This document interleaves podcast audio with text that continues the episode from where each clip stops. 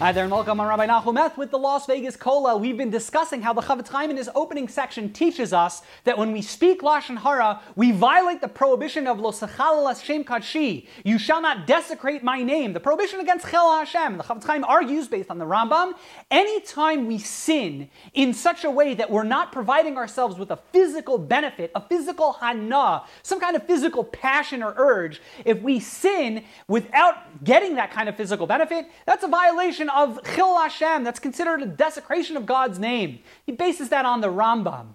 And when we speak Lashon Hara, there's no physical temptation, there's no physical urge or benefit that we're deriving. So the Chofetz Chaim argues it's a violation of Chil Hashem.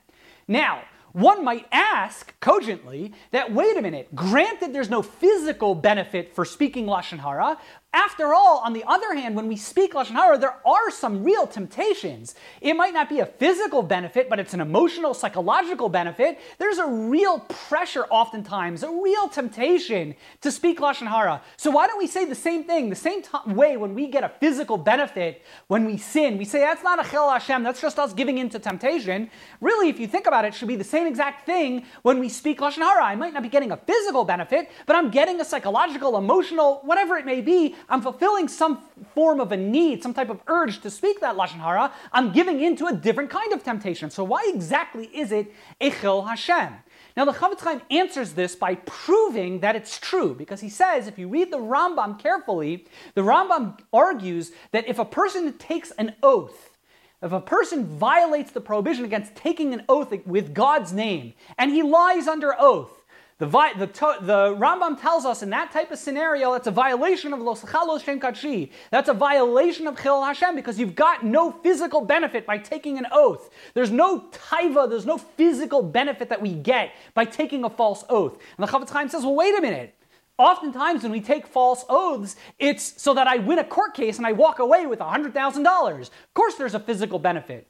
Chofetz Chaim argues, well, I think what the Chaim argues is that in those situations, it's not the actual violation of taking a false oath that's bringing me the physical benefit. That's a secondary step. I violate the prohibition when I took the false oath. The fact that I now walk away a minute later, an hour later, when the court rules in my favor, that's secondary to the violation. The Chaim says, you see from here that even though there might be tangential or collateral benefits when we sin, if we don't get a physical benefit, if we don't fulfill a taiva immediately when we sin, it's by definition a violation of Losachal Shem Kachi. It's a desecration of God's name. It's a Chil Hashem. And that's what the Chofetz Chaim argues. And I want to leave all of you with a question. I want to open up this question, this question to everyone who's watching this class. I get it. The Chofetz Chaim has a very good argument, but why does that make sense? Chofetz Chaim, after all, explains, he tells us when we violate the prohibition of Chil Hashem, desecrating God's name, what we're doing is it's a mered, it's a rebellion, it's a prikas ol malchus shamayim. We're throwing off, casting away the yoke, the burden of accepting God's kingdom and dominion over all of the world. And when we sin and we're not getting a physical benefit, Chofetz Chaim tells us it's a mered, it's a rebellion. Now, I don't get it. Granted, we can start splitting hairs and explaining that when we speak Lashon Hara, or for that matter, when we take a, an oath in vain to walk away tomorrow with $100,000, granted, at that moment, technically speaking, we're not getting any physical benefit. And granted, I do see the difference between that and, let's say, for example, eating a cheeseburger where we do get a physical benefit.